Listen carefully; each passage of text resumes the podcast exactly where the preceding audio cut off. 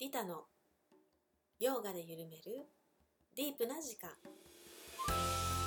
この番組は R ヨガの提供でお送りいたします。シンガーソングライターでありヨガのマインドフルネスの指導者でもある。リタがお届けするマインドフルでハートフルな時間。ディープな時間を一緒に過ごしましょう。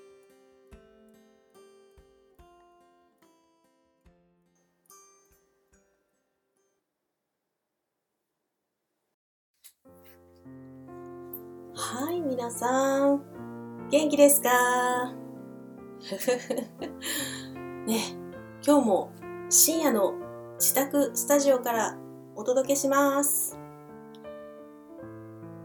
えー、お盆の深夜、仏壇の部屋で録音してます。皆さんはどんなお休みを過ごしてるのかな？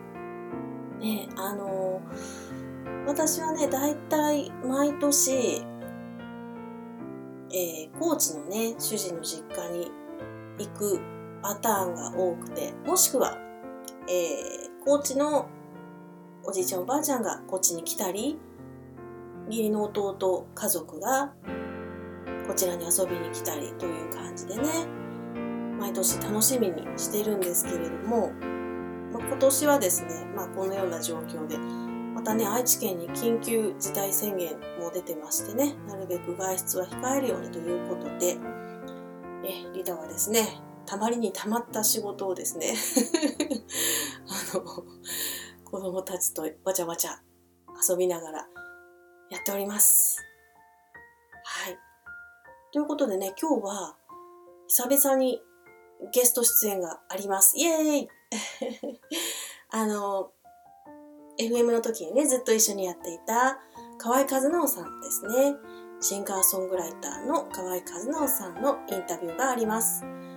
これはね、あの、ズームの出演なんですよ。インターネットでの出演。便利ですね。今はね、本当にわざわざ行って録音しなくてもですね、ズームでつなげたらそれが録音できてね、こうやってポッドキャストに上げられちゃうっていうのがね、まあ便利ですね。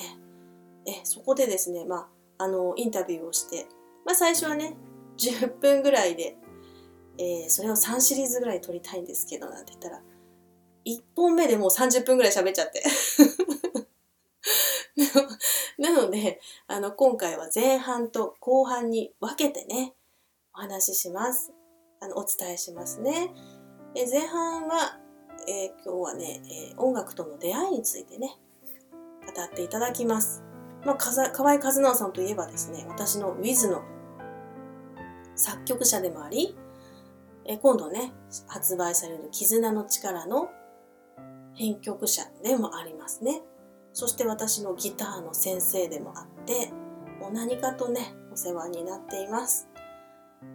前からね思ってたんですよね先生って本当に繊細な曲だなって思っていてあの何て言うんでしょう。一緒にライブさせていただいたりして弾き語りなんかを弾かせていただいてうん。なんでこんな綺麗な曲というか何て言うんだろうな。うん。心の金銭に触れるような曲が書けるんだろうなとか思っていてきっといろいろ何でしょう。人生にいろいろあったんだろうなみたいなのもあって、ちょっとディープに聞きたくて。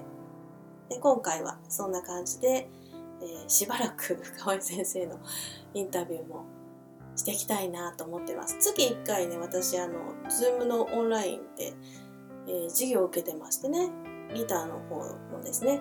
だからその時に、え、一緒にちょっとインタビューさせてくださいなんて言ってね撮りました。ぜひそれも後ほどですね、お楽しみください。ということでね、早速、瞑想を行っていきましょうか。いろいろお休みで、わちゃわちゃわちゃわちゃ、ね、頭の中がしているかもしれませんので、一度瞑想で沈めていきましょう。はい、それでは目を閉じます。あぐらを組んで背筋まっすぐ。肩と腕の力を抜きます軽く顎を引いて頭のてっぺんを天井に高く突き上げるようにして座ります。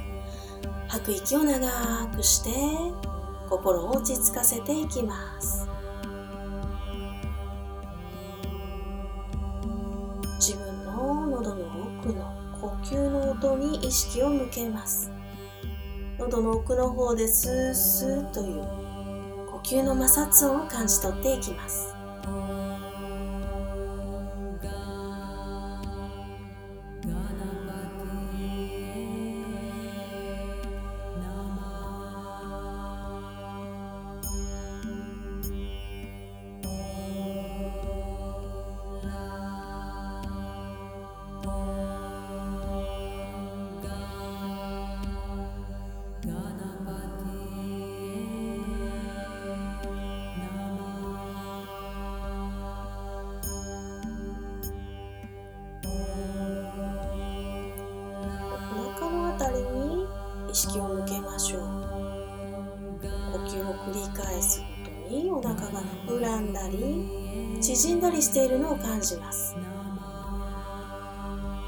息を吸うと膨らんで吐くと縮んでいきます。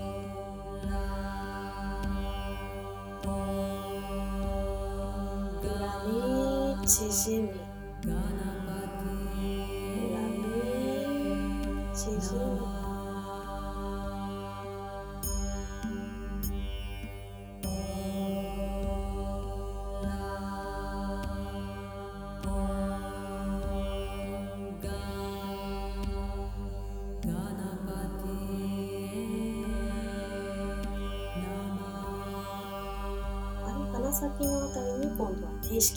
てみます。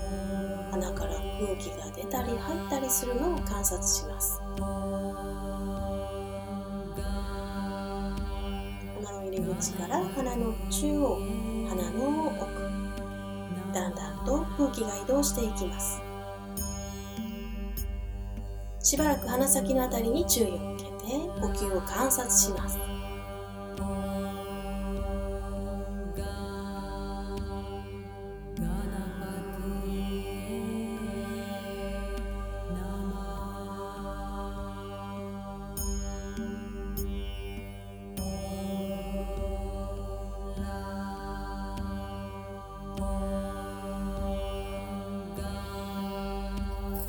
それでは最後に慈悲の瞑想の言葉を心の中で唱えます。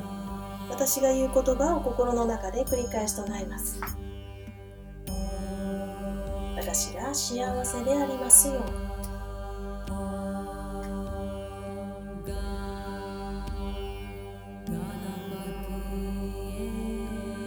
私が苦しみから解放されますよう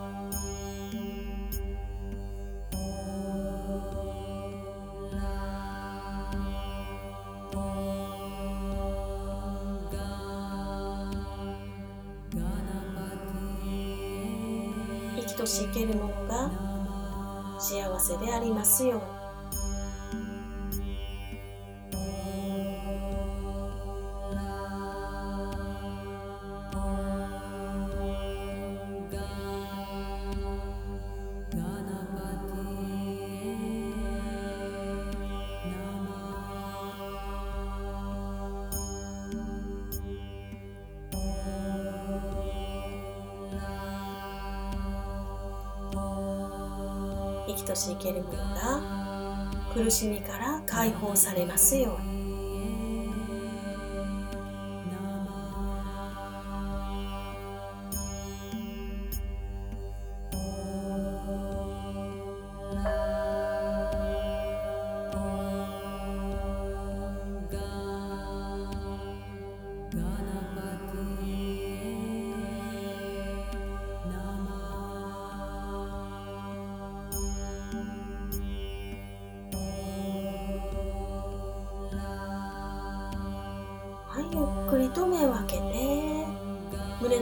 の前で合唱します。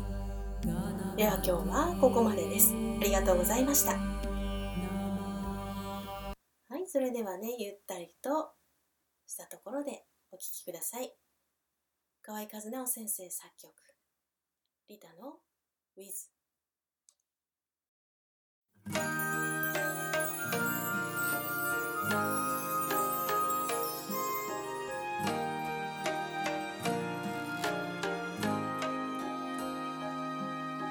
落ち込むあなたの横顔。大好きな笑顔。もう一度見せて。一人きり泣いてた夜も。大丈夫だから。一人じゃない。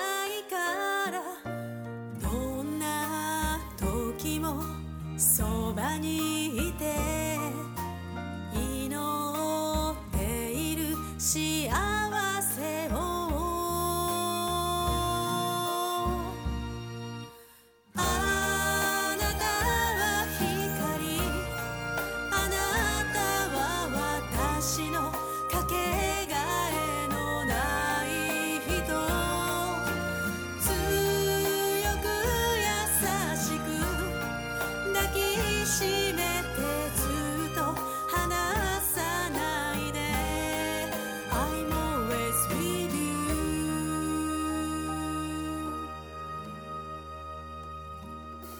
自分が好きになれなく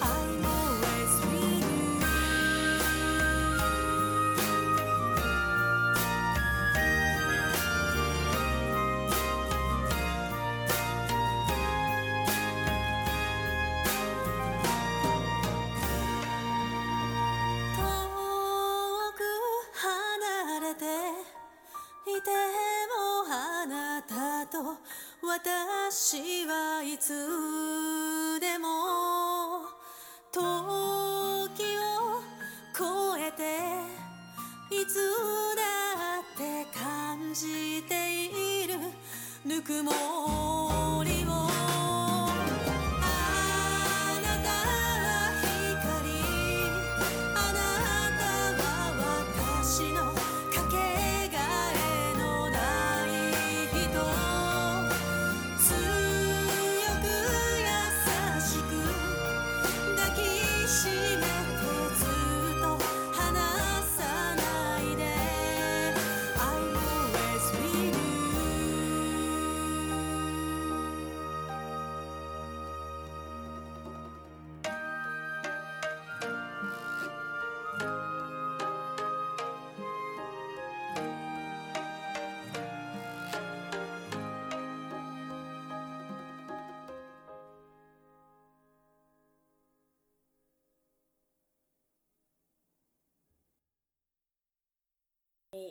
敵な曲ですね。ウィズをね、あの作詞して、まさかこんなね、素敵な曲になるとはもう想像を超えていて、なんだろう、このキラキラ感。私、ほんと当時すっごいあの落ち込んでた時期だったんですよ。いろいろあってね、いろいろあったのよ。うんうん、その時期ね。で、なんかもう八方塞がりで、なんかもうあの自分ではもうどうしようもできないような、まあ、いろんなことが降りかかっていてでそういう時にぐちゃぐちゃだったんですけどあのまあ外の世界はね、うん、でもやっぱり私は光で光の方向いて光であり続けるぞっていうなんかねあの強い意志はあってでそんな中でまあ一番辛い日になんかもう泣き晴らしたような顔で行った日があってね。そしたら先生が「曲できましたから聴いてください」って言って。でそれを聞いて私は泣きましたね。まさかね。本当にこんな素敵な曲が来るとはいただけるとはね思わなくて。本当にテーマソングの R ヨガのテーマソングですね。になっております。これまたね今のね実はね河合先生に作曲を1曲依頼してるんですよ。またねいい詩なんですけどこの詩に私はちょっと曲はつけれないな今の私ではっていうね詩があって河合先生にお任せしようっていう感じでね一曲依頼してますのでそちらもどうぞお楽しみになさってください。ではね大変長らくお待たせしました。リタ話が長いぞ。早く河合先生との話を聞かせてほしいって ですよねはいということでね、えー、お聞きください、えー、河合先生とディープなお話です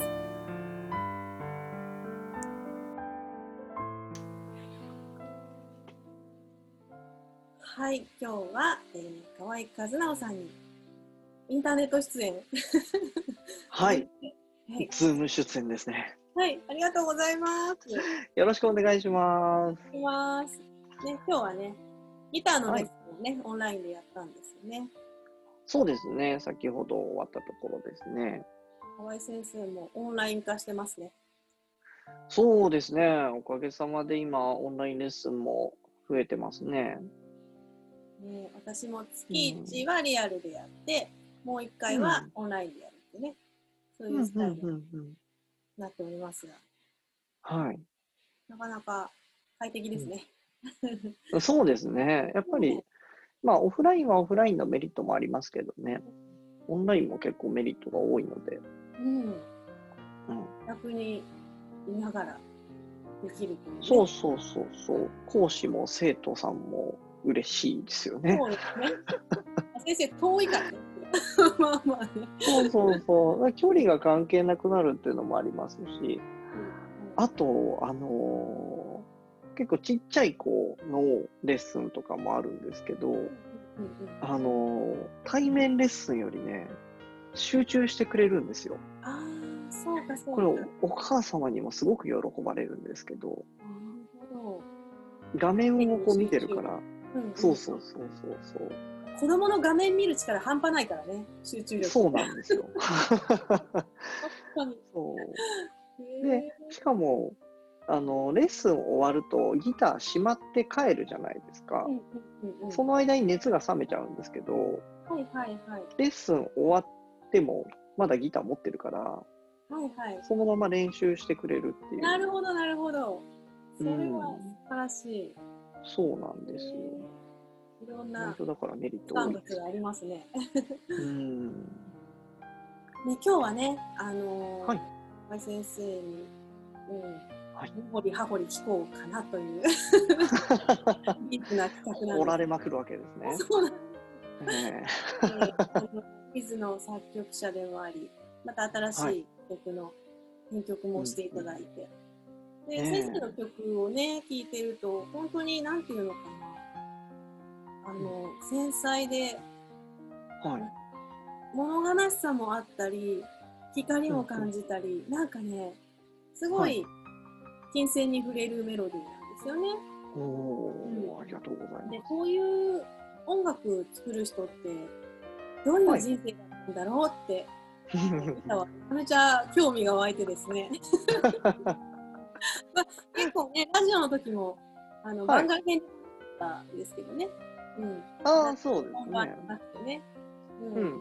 収録の合間にとか、いろいろ、ちょいちょいは聞いてたんですけど、あとあの、水谷美美さんの番組に出た時も、結構聞かれてたじゃないですか、ちっちゃい頃の話とか。そうですね、いろいろ何話したか覚えてないですけど、うん、とりあえず歯抜けって言われてたのだけ覚えてるんですけど。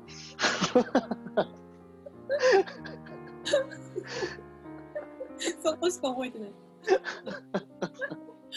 もう勢いだけがね。なんで、もう一回じっくりね、そこら辺も聞きたいなと思って、はい、今日はよろしくお願いします。よろしくお願いします。えーまずは、はい先生と音楽との出会いから聞きたいです。はい。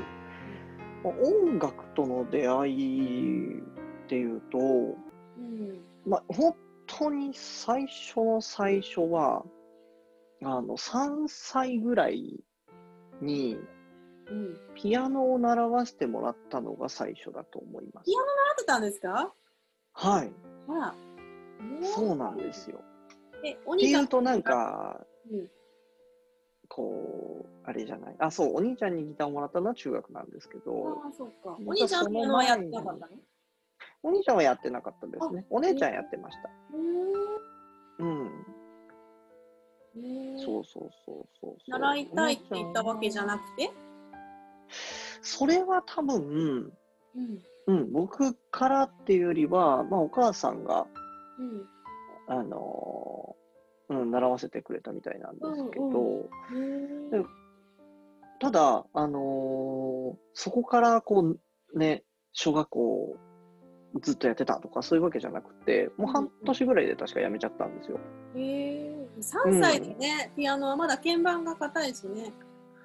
そう、ただ、あのーなんだろう、習いに行ったのが、あのーマンツーマンのうん。レッスンじゃなくて、うん。はいなんかこう、リトミックみたいな、はいはい、あるあうる。ん、グループレッスンで遊びながら、こう、音楽に親しんでほしいっていうのがあって、習わせてくれたみたいなんですけど、ただ行った教室が、あのー生徒さんがいなくて、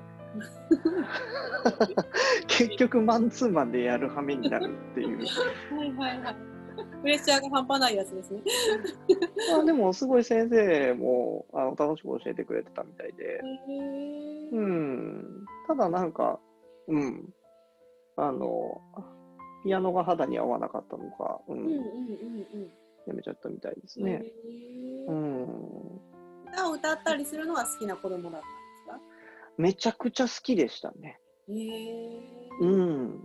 で、そう、保育園で、うんあのー僕、初恋の相手が、保育園の年少さんの時の先生なんですけど、だこ のパターン。うんうんうん。で、その先生が、その、僕が歌を覚えて、こう、歌うとすごい喜んでくれる先生で、で、その時、あの、マッキーのどんな時もとかですね、大人？先生、先生が好きな曲を覚えていってう歌うっていう。なんてけなげな。うす ごいそうそうなそう。くみたいになるわけね、先生がね。そうそうそうそう。そう、おだてられてね。おだてられて、こう持ち上げられて、へそうだったんですよね。うん。で、まあ、小学校上がってからもやっぱ歌うのは好きでしたね、すごい。ーうんうん。楽器は、じゃあ、しばらくはい小学校はやってなくて、全くやってなかったですね。部活？部活は何かやった？んですか、小学校。あのー近所にですね、うん。あの、すごい面倒見のいいお兄ちゃんがいて、うん。うん。あのーその、僕ら、ね、小学生、近所の小学生を集めて、あの、草野球チーム作ってくれたりとか、だから野球、サッカー、ソフトボール、結構体育会系だったんですね。そうですね、もうスポーツ大好きだったので、そうなんだ。そうそう、夏休みももうなんか、うん、あの、一日中セミ取りに行ったりとか、家にいなかったですね。降りてアウトドアが好きなはずですね。そうそうそうそう。そうなんですね。全然楽器とは無縁でしたね、小学校の時はね。それがいつはい出会った後、出会ったわけですか？そうですね。なので、ギターに出会ったのは中学1年生の時。中 1? あはい、中1です。それまではもうその3歳の時にちょこっとやったピアノだけで、うん楽器は全くでしたね。うん。ギターとはどんな出会いだったんですか？そう、ギターはですね、うんあのー僕の兄が、えーギターを弾いてて、うん。うん、で、中1ぐらいに、あのー家に帰ってきたんですよね。それまで、あの僕は小学生の間は、うん。あの、大阪にいたんですよ、僕の兄。お。うん、音楽の専門学校行ってたので、えー、音楽系なんでそうそうそう。仕事は全然違いますけど、今。うん。うん。そうそうそう音楽そう。お好きだったんですね。そうですね。うん。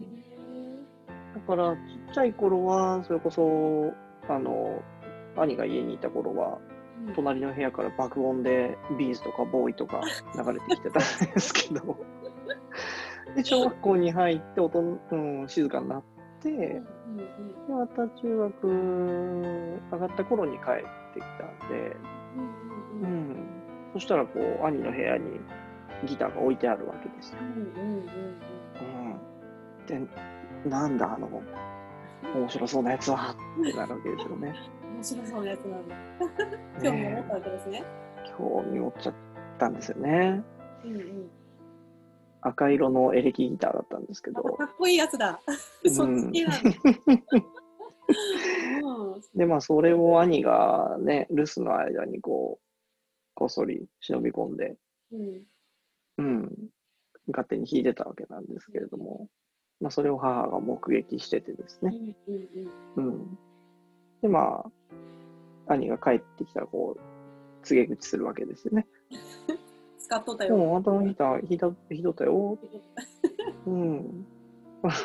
そしたら僕の部屋にこう兄がドンドンドンって来てですね、おかずってくるわけですよね。やーべ、怒られるぞと思うんって、戸を開けたら兄がギター持ってて、うんうん、これやるからちょっと練習してみ、優しいギターをくれると。優しいお兄さん。そうなんですよ。えープレゼントしてもらったわけですね。そうそうそ赤のう。エレキを？また別のやつ、赤のいや、それですね。弾いてたやつですねそう。なんだ。うん。すごい。もうそれが始まりですね。お兄さんが教えてくれたんですか？ギターを。はい。最初はそうですね。うーん。うん。このイントロ弾いてみって言って。うんうん。うん。先生のじゃあ先生はお兄さんなんだ。そうですね。うん。うん。へーそっからギターを習いに行ったりとかもしたんですか？いえ、ギターは一切習ってないです。すごい 独学です。独学であそこまで極められた。すべて独学ですね。歌だけですね、習ったのは。あそうですか。うん。えー、独学でどうやって？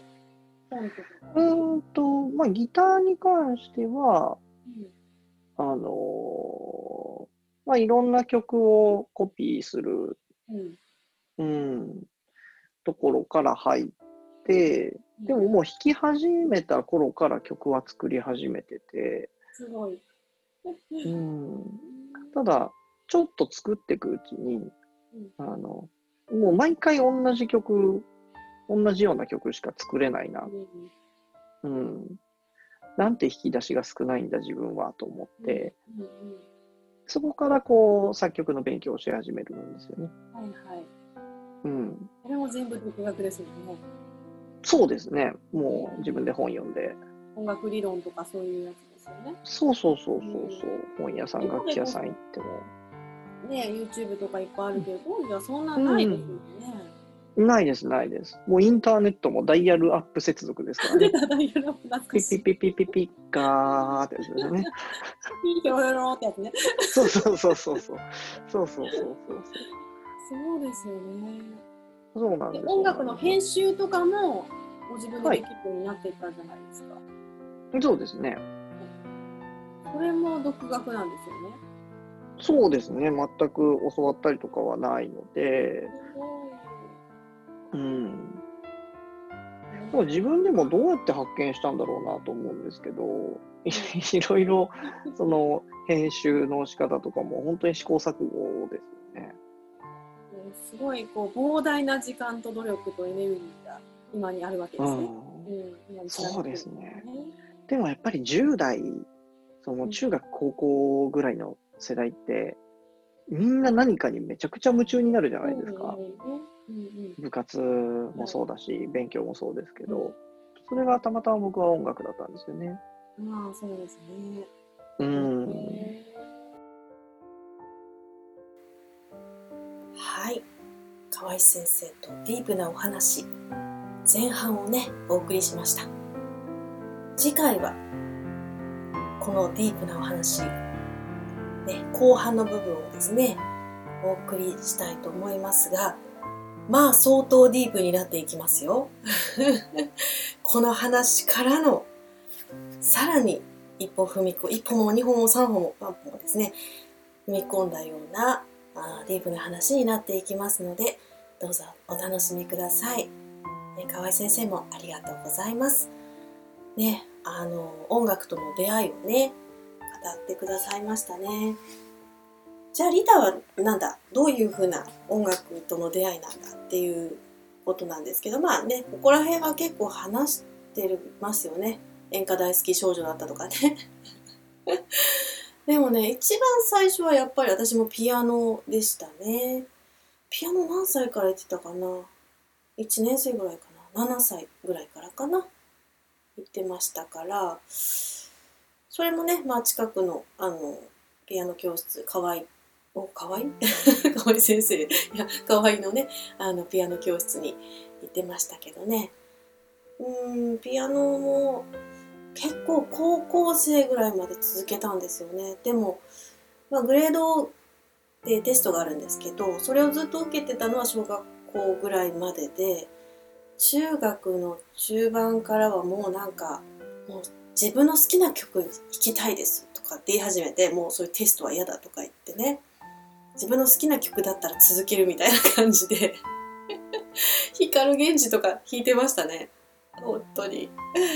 自分の好きな曲だとねモチベーションが上がって練習できるんですよね。だからそんなこともしてましたね。でもピアノもあのそうですね。今じゃあ弾けと言われるとちょっとかなり衰えてるんですけど12曲ぐらいしか暗記してないんですけどね。で、まあ、そのベースがあってそのベースがあっての三振だったので何て言うんでしょうね。あ三振って何て言うの？一音で弾くじゃないですか。単音で弾くじゃないですか。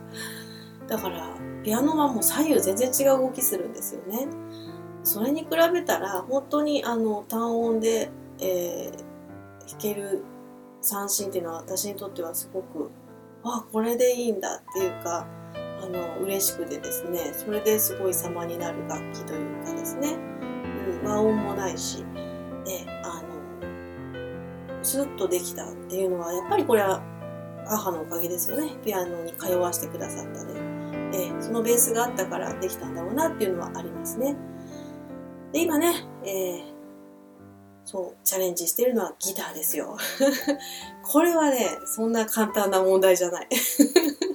あの三振のようなちょっと簡単な問題ではない。まあ、三振ももちろん難しいんですけれども、極めていくとね、あの、でもその和音問題、コード問題っていうのがありましてね、えー、女性は特に引っかかるでしょうけど、指が届かないという問題がね、釣りそうとかね、いろいろあります。でもね、やっぱ河合先生すごいなと思うのは、そこにこだわらないというか、まあ今それが抑えられないんだったらこういう抑え方がありますよとかってあの簡単な抑え方を教えてくださったり代替のコードっていうんですかねそういうのを教えていただけるのでこのコードあるからこの曲弾けないって諦めないんですよね。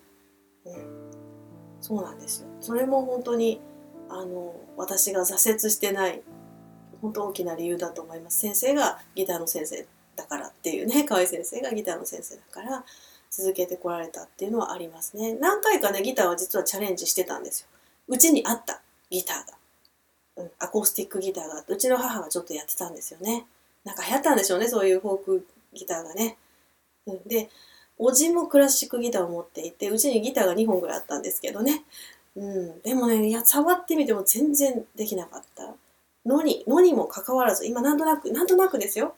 ちょこっとだけ弾けるようになってきたかな。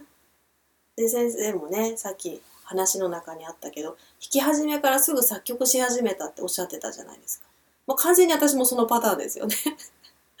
まだこうコードがおぼつかないのにコードをつけて作曲してるんですよ私。これってこういうことですか？とかって先生に質問しながらだから作曲しながら覚えてるっていう感じですね。うん、作曲しながらコードを覚えてっていうっていう感じです。どっちかっていうとピアノで音取った方が早いからでもギターでコードをつけていくっていうようなことをしているわけですよね。うん、だからすごく勉強になるし勉強しなくちゃできないしっていうだからこそま、まあ、身につくというか覚えるというかそういうことなのかなと思ってます。ね。今ねもう一曲作曲してるんですよ。まあ、まあまあできてきてるんですけど。うん、ちょっと暗め。ちょっと暗め、うん、暗い中に光があるみたいな曲。なんだけどね、うん、ちょっと失恋ソングかもしれんな、失恋失恋ソングいいよね。私大好きなんですけど。明るい曲よりも。そういう曲が好きで。でも失恋の中に何かこうねキラッと光るものがあるっていうようなちょっとねそんなものをそんな曲を作りたいななんて今ね河合先生とレッスンを受けながら作っています。こちらもお楽しみに、ね、それではね河合先生の、えー、インタビューはまた次回ということで次回はもっとディープなので、ね、楽しみになさってください。さあリタさん37分になりました。そろそろ締めに入りますか？そうしましょうか。喋り出すと止まらないのでね。じゃあね、えー、今日の私からのメッセージを伝えますね。